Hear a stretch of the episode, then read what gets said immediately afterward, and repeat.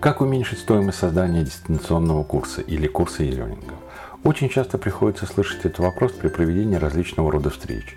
Сталкиваться с ним на конференциях или форумах в сети. А действительно как и от кого это зависит? Ответ прост. В первую очередь это зависит от вас, как от заказчика этого курса. Для этого необходимо пройти всего несколько шагов.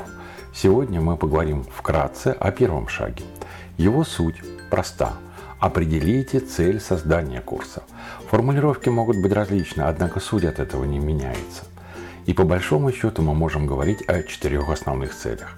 Первая цель – это передача информации пользователям, обучаемым сотрудникам или другими созда- словами создание цифрового, электронного, как кому нравится, референтного или справочного материала для данной аудитории. Например, мы хотим, чтобы пользователи представляли себе, что такое маркетинг и ориентировались в его основных терминах. Вторая цель – это закрепление полученной ранее пользователям информации и закрепление у них ранее сформированного в ходе живого тренинга навыка.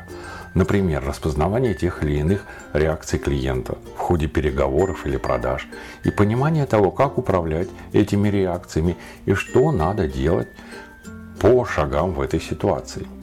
Третья цель – развитие навыка – именно развитие навыка путем выработки определенного шаблона реакций в тех или иных стандартных, часто возникающих условиях, в которых наш пользователь работает. Четвертое – это тренажер по принципу индивидуальной компьютерной игры для формирования способности и опять-таки навыка реагировать и управлять относительно непростыми, нестандартными, но тем не менее рабочими ситуациями, с которыми наши сотрудники сталкиваются в своей повседневной деятельности. Вывод из всего сказанного, он прост.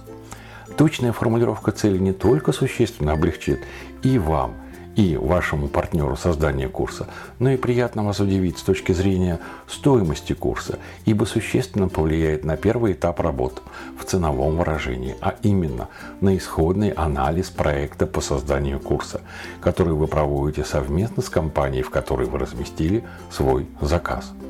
Далее я расскажу о других шагах, которые необходимо предпринять для того, чтобы оптимизировать стоимость создания электронного курса. Спасибо.